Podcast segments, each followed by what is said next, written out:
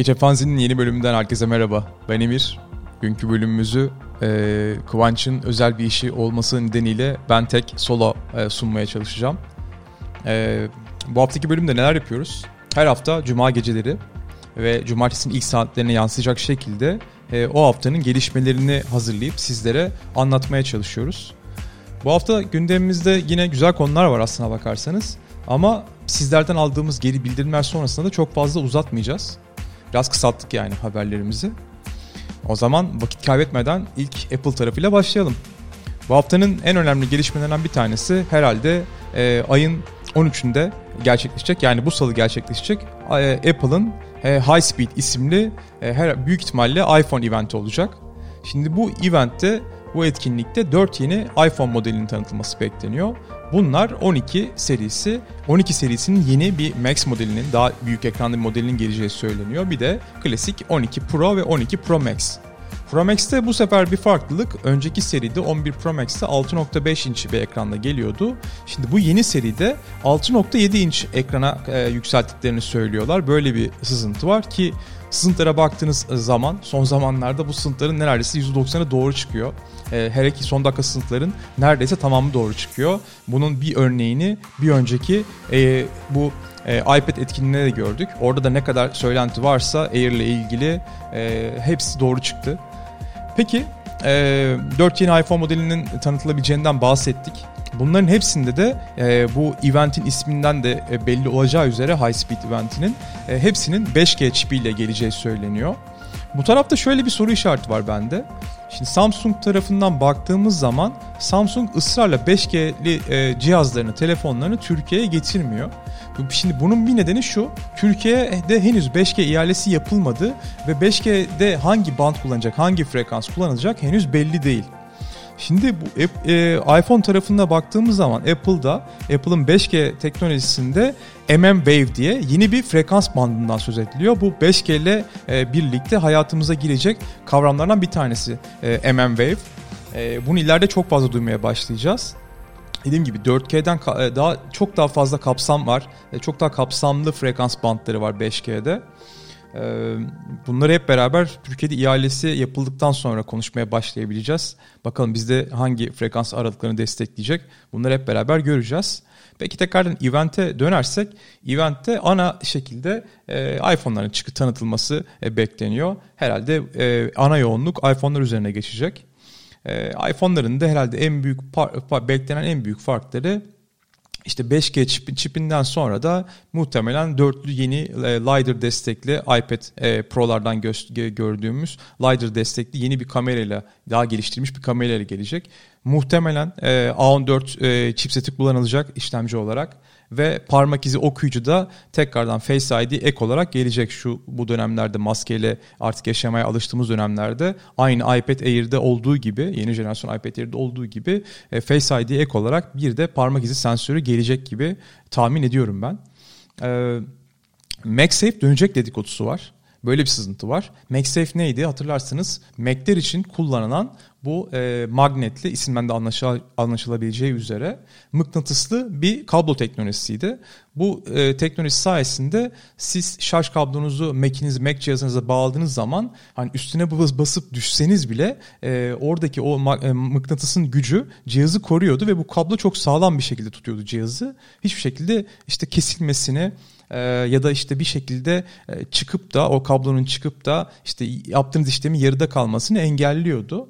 E, gelirse güzel olur ama yani benim beklentim yine bu seride de muhtemelen Lightning kullanmaya devam edecekler. Keşke USB Type-C'ye geçilse artık bu seride 12 ile birlikte. Ama ben herhalde e, Lightning ile bu seride devam edeceklerini tahmin ediyorum. E, MagSafe'i belki biraz daha farklı amaçlarla kullanabilirler. Hani AirTag dedikoduları vardı. AirTag de neydi? NFC ya da Bluetooth teknolojisini kullanıp işte bu Tile, Tile'da olduğu gibi, Tile'in ürünlerinde olduğu gibi Apple Store'da satılan siz bu cihazın e, bu e, etiketleri e, işte cüzdanınıza, çantanıza ya da işte hangi cihazınızı takip etmek istiyorsanız ona ekliyorsunuz.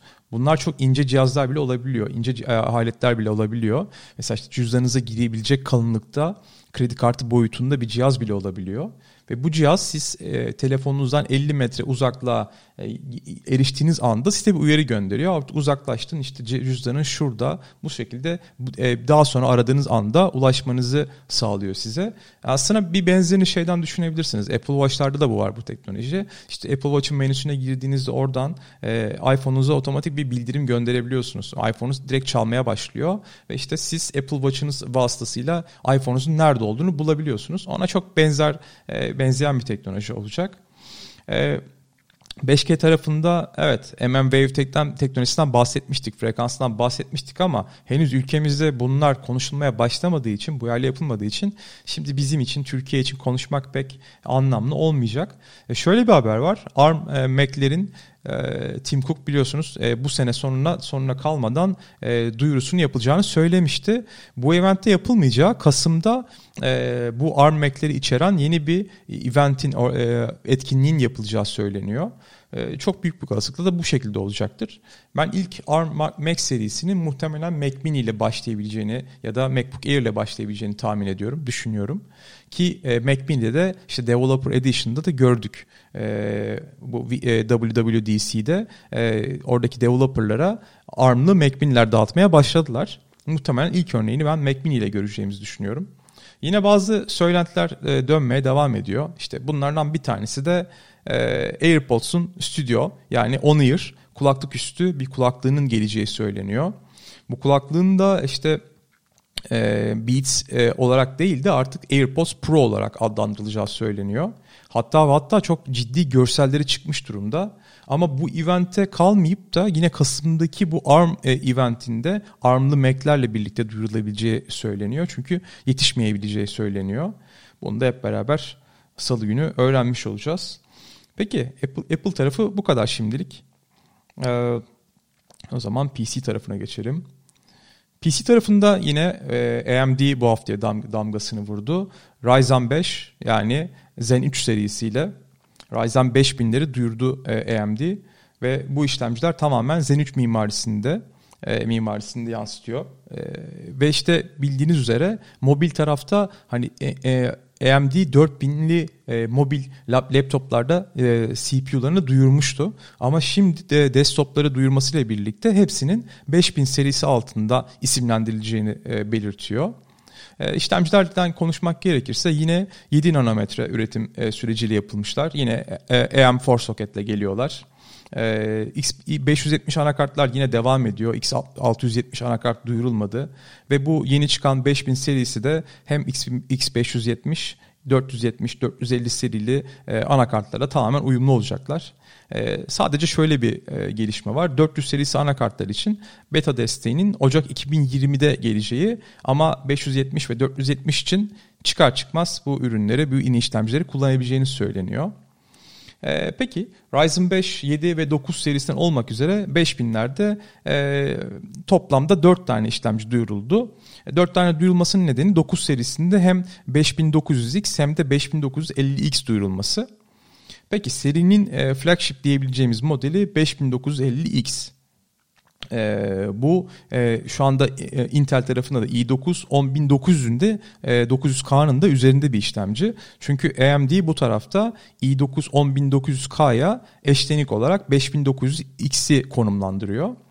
E, bu işte 5950X'ten bahsetmek gerekirse de ee, yine aynı bir önceki e, 3950X gibi 16 çekilecek ve 32 thread'den oluşuyor bu işlemci. Ee, Zen 3 mimarisi peki neler getiriyor diye baktığımız anda bu eventte e, %24'e kadar daha iyi güç verimliliği sunabiliyor.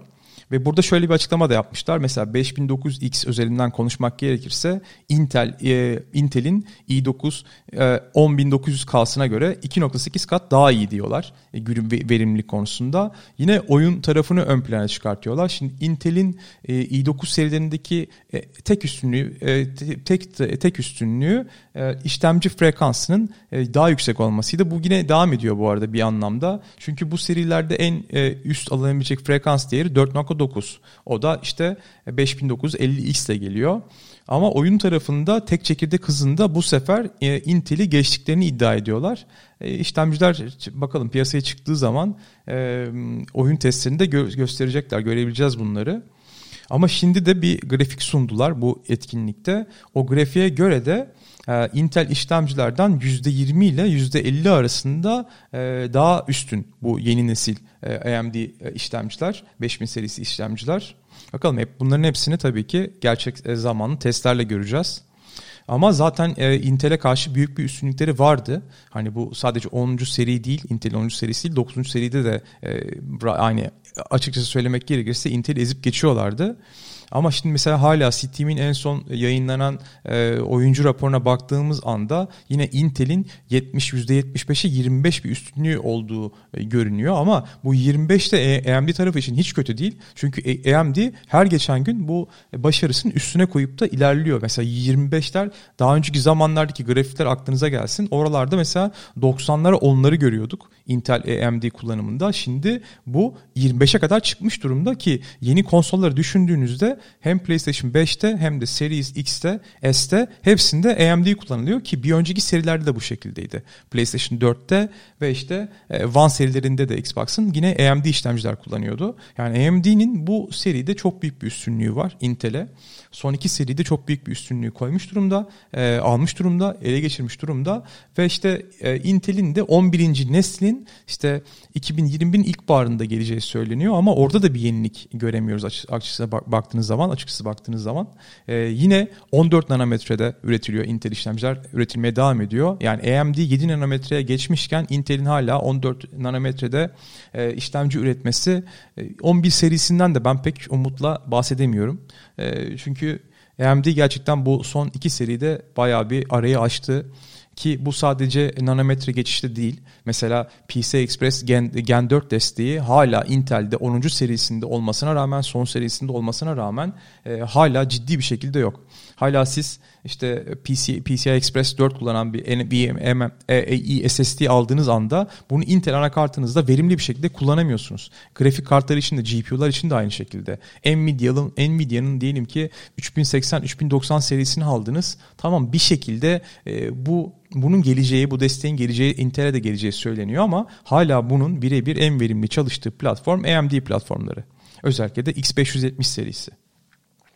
Peki işlemcilere tekrar e, bakmak gerekirse 5950X mesela örneğinden gitmek gerekirse e, 4.8 GHz'e e, çıkmış bu sefer işlemci frekansı. En, en yüksek değerde verebileceği değer. E, gayet iyi. 5 GHz'lere artık yaklaşmak üzereler. Eee Peki bir de en aslında bakarsanız en güzel gelişme şu, en büyük gelişme şu yönde.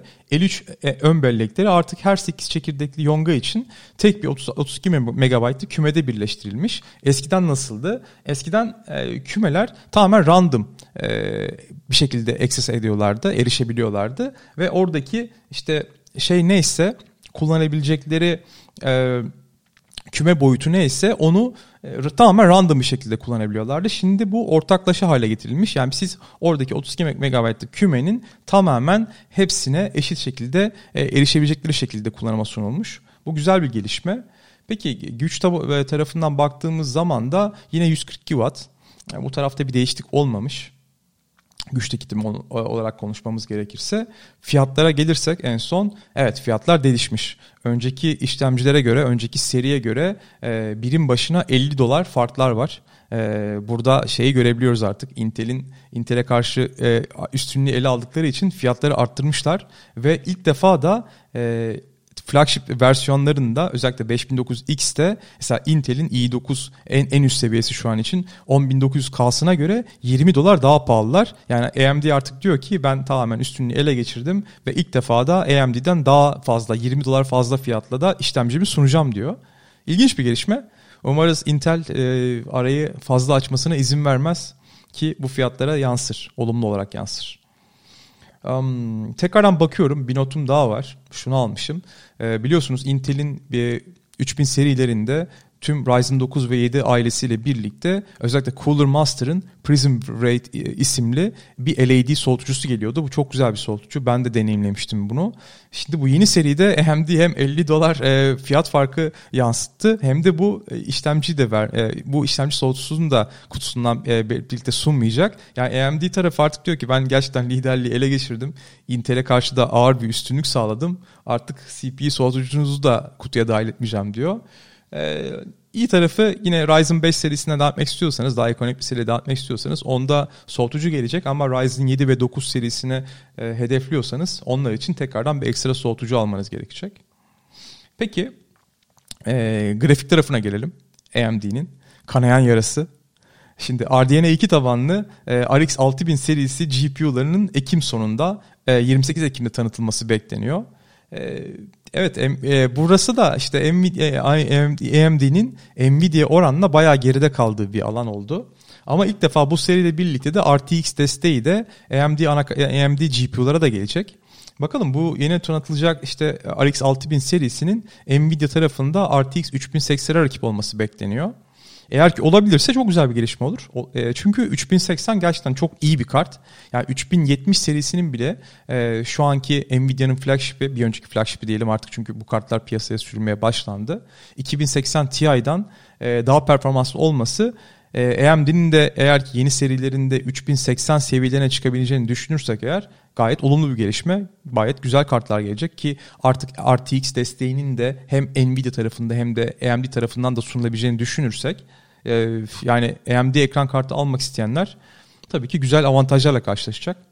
Ama şu var, hala şu var. Nvidia hala o tarafta ekran kart tarafında e, domine eden güç. Öyle söyleyeyim. Yani çıkardıkları yani yazılım destekleri de bunu destekliyor tamamen. Mesela şimdi Adobe tarafından değerlendirmemiz gerekirse hem Photoshop'ta hem de işte Adobe Premiere'de Nvidia'nın kendi NVENC, NVENC e, kodeğine destek var.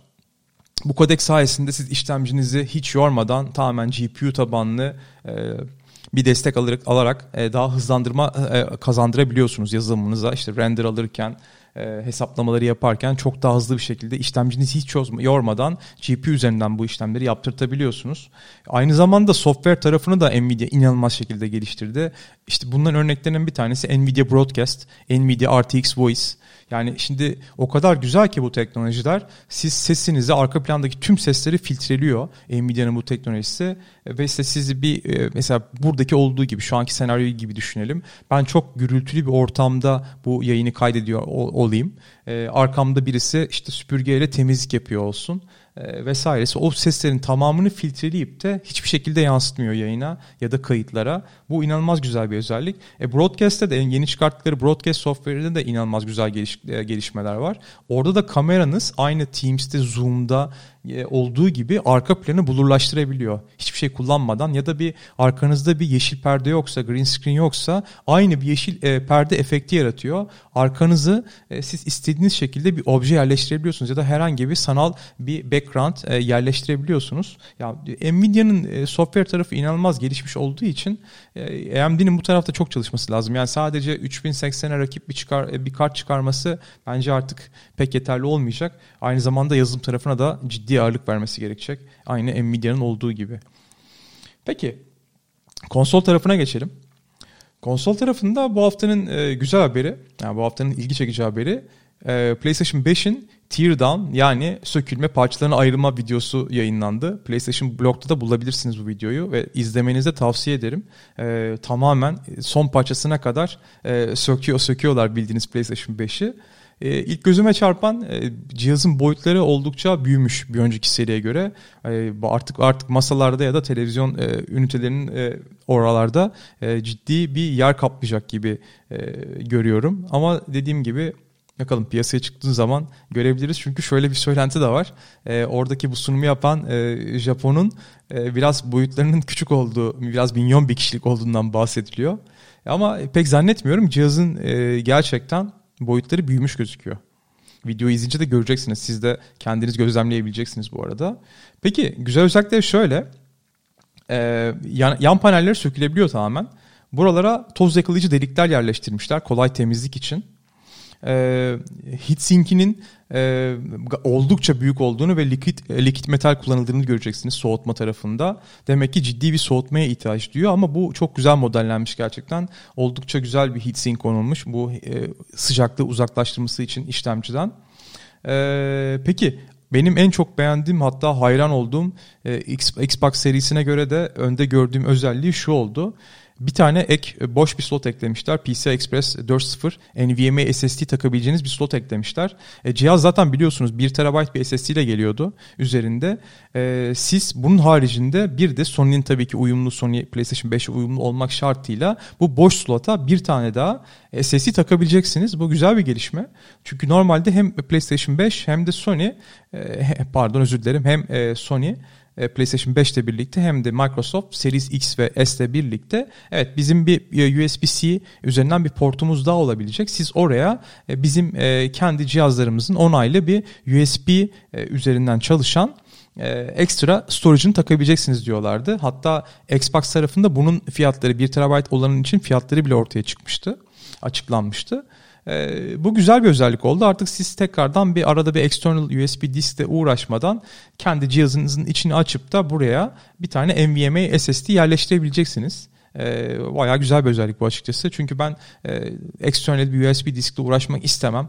E, direkt kendim alıp da e, aldığım SSD'yi PlayStation 5'e takmak isterim. Ki diyelim ki zaten 1 TB ile gelecek. 1 TB daha alıp da 2 TB'a yükseltirim cihazı ve gayet de uzun süreler kullanırım. Bence 2 TB günümüz dünyasında gayet yeterli e, bir storage alanı sunuyor şu anda. Ama önümüzde ne olur bilemeyiz e, oyunlar artık ne kadar yer kaplayacak bunu yeni yeni, yeni nesil oyunlarla birlikte gözlemleyebileceğiz. E, bu gelişme güzel tabi. Peki bir de aynı zamanda Wi-Fi 6 standartını destekliyor artık. Yani AX standartını destekliyor PlayStation 5 ve Bluetooth'ta 5.1 bir e, bir diğer beğendiğim özellik de bir tane Type-C portu eklemişler. Bu da güzel. Ee, yani siz bu Type-C portunu bu arada 10 gigabit destekliyor bu Type-C portu da. Ee, dediğim gibi external, external bir storage takmak için kullanabilirsiniz. Ya da elinizde bulunan herhangi bir cihazı USB-C, Type-C destekli bir cihazı e, bağlamak için kullanabilirsiniz. Ee, tabii piyasın, cihazın piyasasına çıkmayasına az bir süre kaldı. Kasım ayında piyasaya piyasada olacak bu cihazlar. Kasım ayının sonlarında. Bakalım ilk incelemelerde göreceğiz. Ee, daha farklı ek özellikler gelecek mi, bu portlara atanacak mı onları da hep beraber göreceğiz. Ee, mobil tarafa geçelim o zaman bir sonraki tarafımız, bir sonraki haber konumuz, kriterimiz.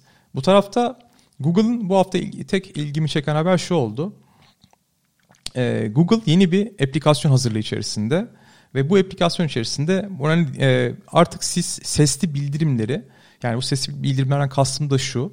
E, diyeceksiniz ki özellikle Google Home'unuza ya da Google'ın işte telefonunuzu kullandığınız alanlarda diyelim ki bir musluk var. İşte bu musluk su damlatmaya başladığı zamanlarda ya da bir su sesi çıkardığı zamanlarda otomatik olarak bana bir, bir bildirim gönder diyeceksiniz ve size bildirim gelecek. Diyecek ki işte X alanındaki işte musluk açıldı ya da işte işte Y alanındaki işte air condition çalışmaya başladı ya da işte pencereye belki bu uyarıyı koyacaksınız. İşte mutfağın penceresi açıldı diye size bildirimlerde bulunacak. Güzel tarafı şu. Mesela bir bebek odasında bu düzeni kurabilirsiniz. İşte otomatik olarak orada bebek odasında bir ses geldiği anda size telefonunuza bildirim gelir ve aynı zamanda bunu family olarak da organize edebileceğiniz için e, yani diyelim ki eşiniz evde e, hem eşinize bildirim gidecek hem de siz işteyken de evet işte bebek uyandı vesaire e, diye sitede bildirimde bulunabilecek. Güzel hem işte bebekler için düşünmek gerekirse ya da çok kritik bir cihaz varsa işte e, bir musluk vanası olabilir. Bu tatile çıkacaksınız ona bir sorun yaratmamasını istiyorsunuz ya da açılırsa beklenmedik bir durumda açılırsa size bildirimde bulunması, bildirim gelmesini istiyorsunuz. Bu durumlarda işe yarayacak bir özellik.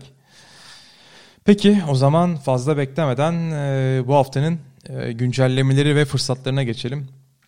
Burada güzel bir gelişme daha var. Güzel bir şey var, fırsat var. E, çok tavsiye ederim. E, Warcraft kitapları Humble, Humble Book içeriğine dahil edilmiş. 22 tane kitap var Warcraft, Warcraft Universe'de geçen, Warcraft evreninde geçen ve bunların hepsine 18 e, dolardan minimum 18 dolar verip de sahip olabiliyorsunuz. Türkçe Türkçe TL ile de ödeme seçeneği de eklenmiş ama pek tavsiye etmem kurdan dolayı, kur farkından, e, kur conversion'dan dolayı tavsiye etmem.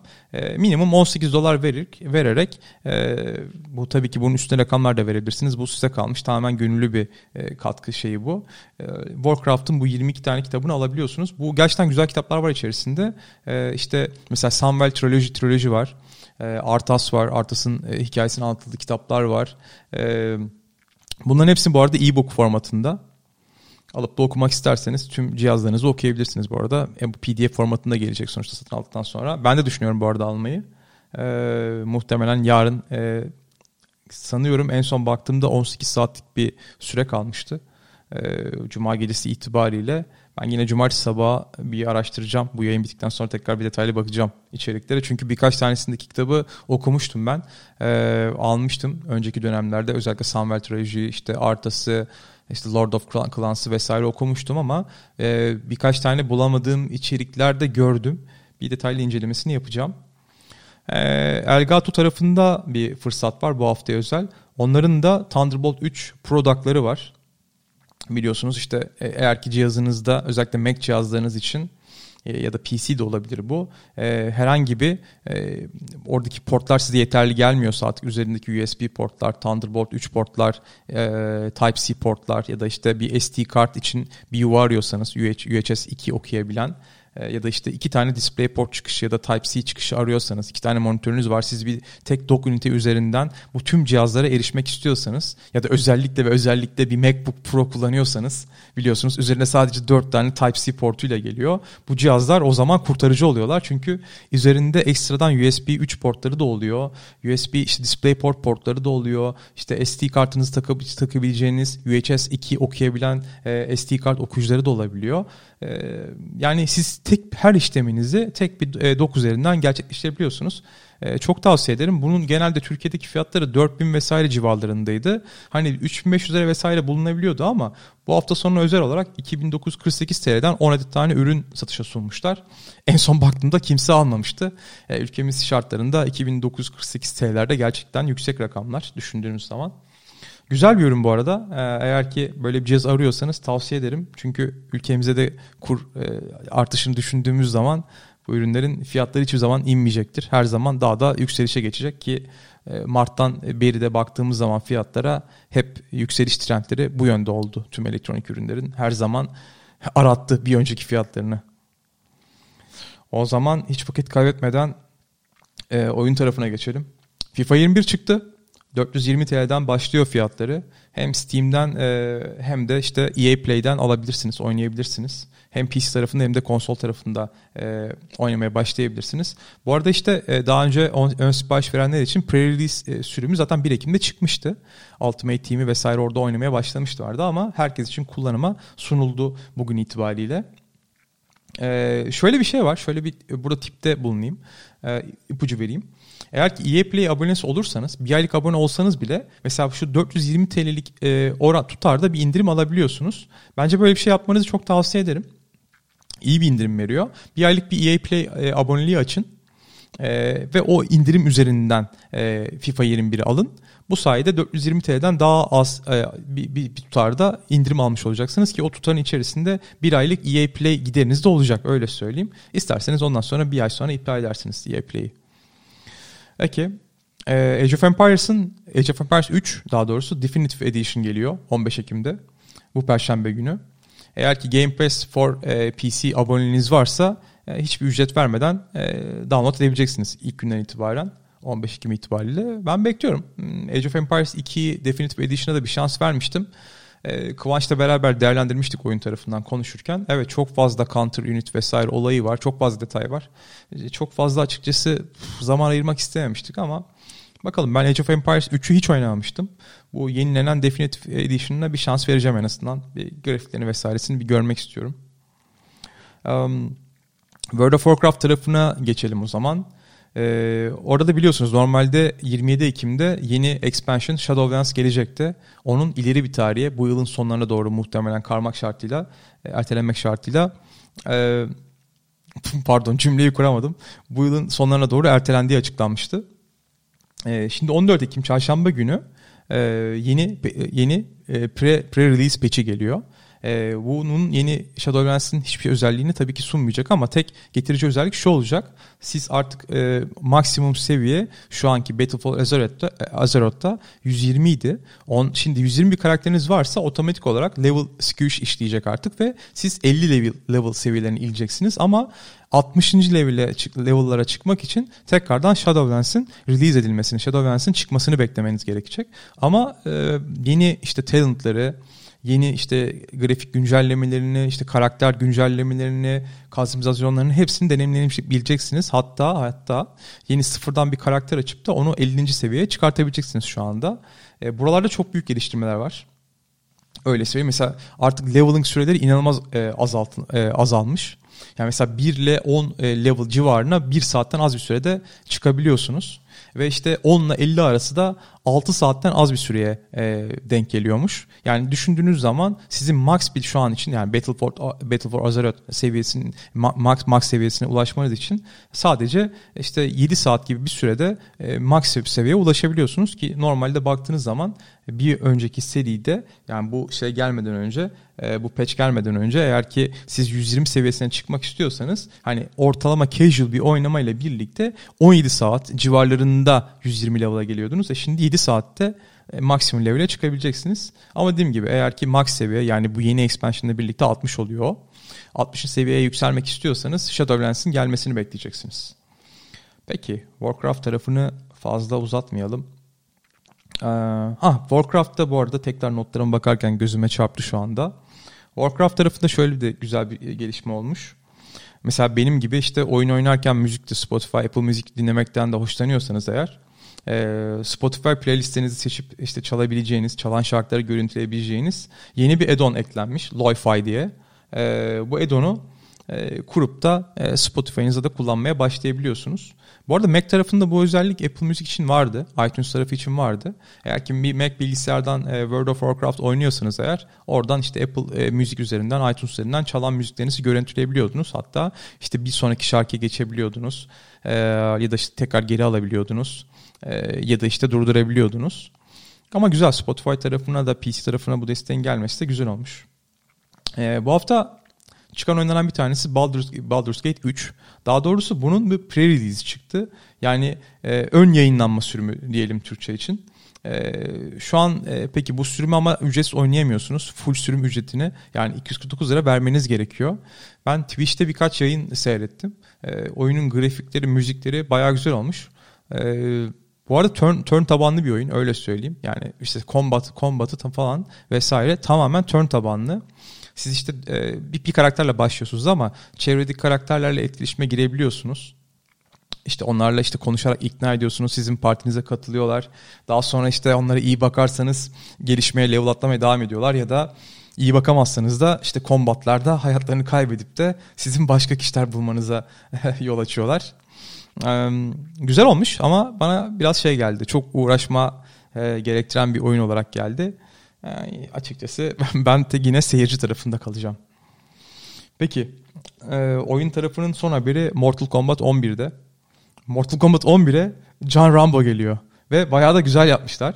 E, hangi versiyona benziyor derseniz bu First, e, First Blood e, Part 2'deki hali John Rambo'nun yani en formda olduğu e, hallerinden bir tanesi. Bayağı da güzel olmuş bu arada. Videoyu seyrederseniz orada da göreceksiniz. Güzel bir gelişme ama Mortal Kombat serisi bilmiyorum. Kendi özelinde konuşmak gerekirse ben uzun süredir oynamamıştım. Herhalde en son oynadığım Mortal Kombat 4 falan olmuştur. Yanlış hatırlamıyorsam. Aradan 7 seri geçmiş düşündüğünüzde. Ama işte karakter olarak çok beğendim. Yani izlemek isterim yani. Twitch'te izlerim yani muhtemelen. Peki bu haftanın çıkan ürünlerine bir bakalım. Neler çıkmış bu hafta? Bu hafta neler release? Hmm.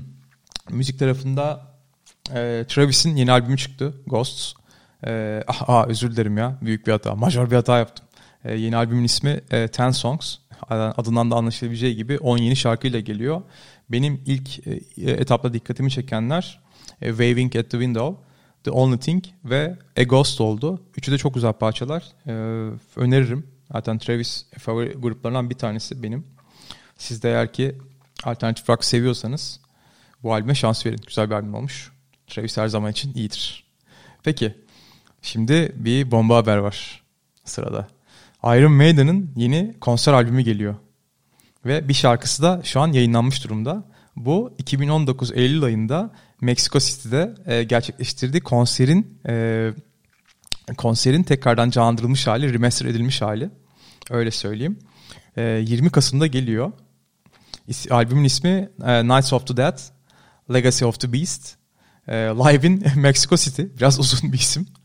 E, öyle söyleyeyim. Ama şu anda e, pre-order edebilirsiniz. E, ya da işte Spotify'dan, Apple Music'ten dinlemeye başlayabilirsiniz. E, Aces High diye yeni bir şarkıyla giriyorlar, giriş yapıyorlar. Fena değil. Belki biraz daha dinleyince daha alışılabilir. Ama Iron Maiden'ın 2020'de albüm çıkartıyor olması güzel bir gelişme. Hatta iyi bir mucize. Öyle söyleyeyim. Ee, peki Netflix tarafına bakalım. Hmm, burada yine benim e, takip ettiğim Suburra vardı. Suburra'da İtalya'da geçen, İtalya'nın Roma şehrinde geçen işte orada üç farklı grubun olduğu, üç farklı gencin bu gruplara ait e, ait olan da üç farklı gencin olduğu, onların hikayesini anlatan çok güzel bir e, işte mafya, işte politik gerilim e, dizisi öyle söyleyeyim. Sezon 2'de kalmıştı bu en son. E, sezon için gelip gelmeyeceği yani geliyor geliyor gelecek diyorlardı ama bir anda baktığımda e, şöyle bir şey gördüm. İşte 30 Ekim'de ee, özür dilerim. Ee, 30 Ekim miydi? Bir dakika özür dilerim notlara bakayım. Evet 30 Ekim yan, yanılmamışım. 30 Ekim'de sezon 3'ün göreceğini gördüm. Ee, e, çok az kalmış baktığınız anda.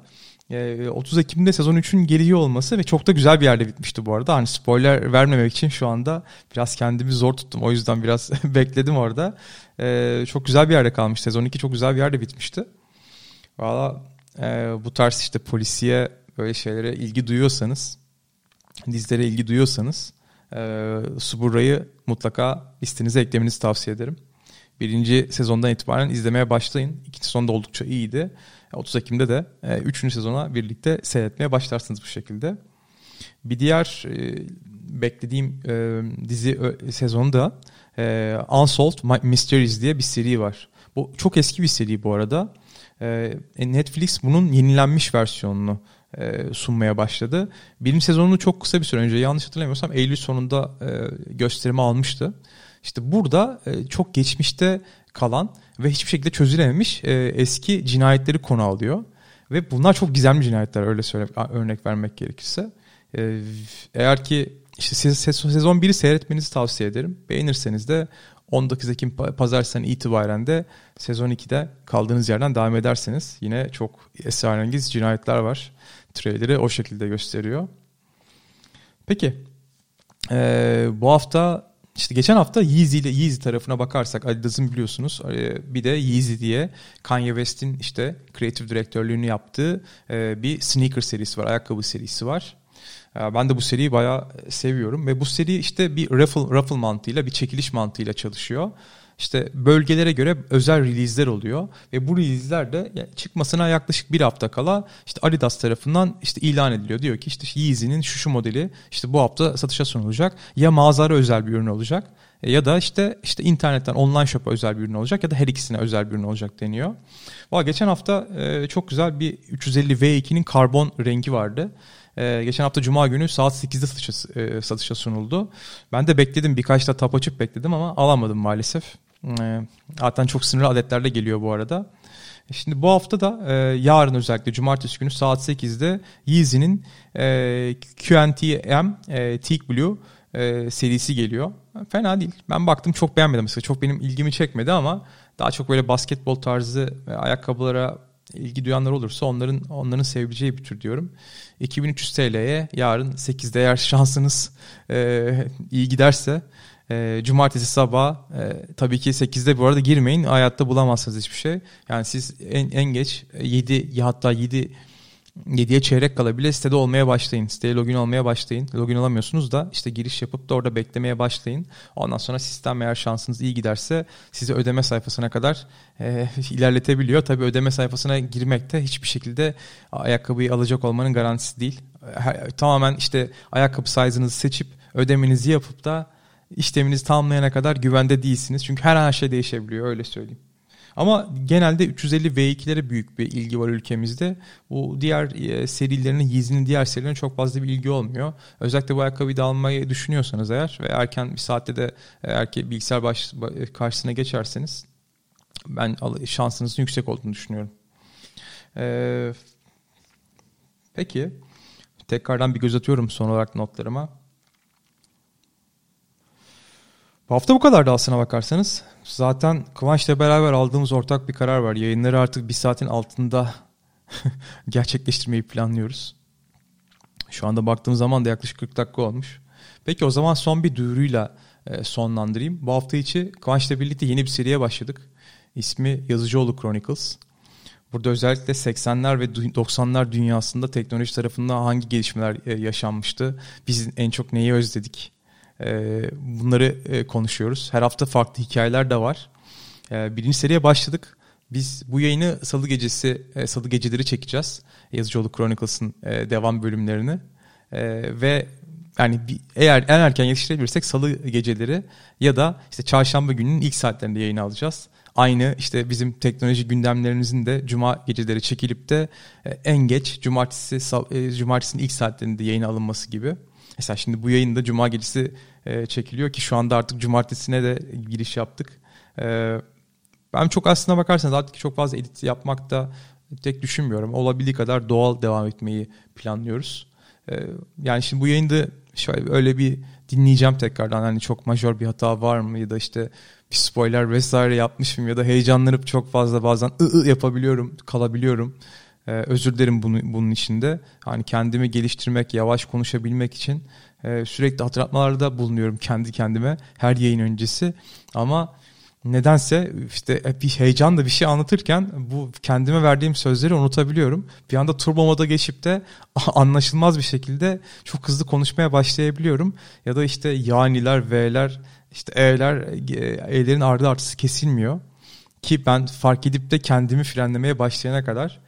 Editörümüzün de bu alanda notları var. Yani bölüm sonlarında e, bölüm notlarını özellikle okumanızı tavsiye ederim. Orada hem Yazıcıoğlu Chronicles'ta hem de bu bizim teknoloji e, haftalık teknoloji değerlendirme gündemlerimizde editörün e, notları oluyor.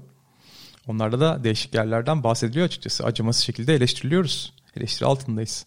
Bu arada sizler de değerli yorumlarınızı, görüşlerinizi e, bildirebilirsiniz, bırakabilirsiniz.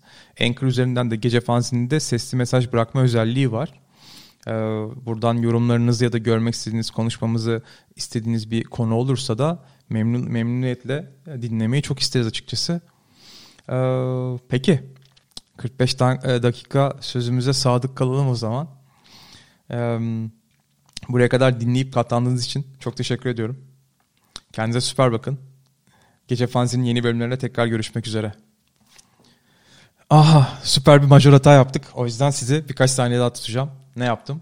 Outro'yu girmeyi unuttum. Peki o zaman outro gelsin ve ben birkaç tane daha 40, 42'deyim şu anda 45'e kadar tamamlamaya çalışayım.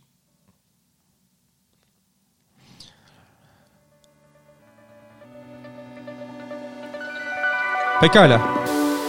Gece fanzinine hepinizi bekliyoruz. Ee, en son bir hatırlatma yapmak gerekirse tüm major podcast platformlarına varız. Gece fanzini ismiyle bizi bulabilirsiniz. Yakında hem web sitemizi hem de Instagram kanalımızı da açmayı planlıyoruz. Benim konuşacaklarım bu kadardı. Açıkçası bir tekrardan bir amatörlük yapıp da outro kısmını yayınlamayı unuttum. Outro şimdi girdi. Peki, sizi tekrar çok sevdiğimizi tekrardan söylemek istiyorum. Hepinizi bekliyoruz. Tekrardan iyi geceler. Haftaya tekrar görüşmek üzere.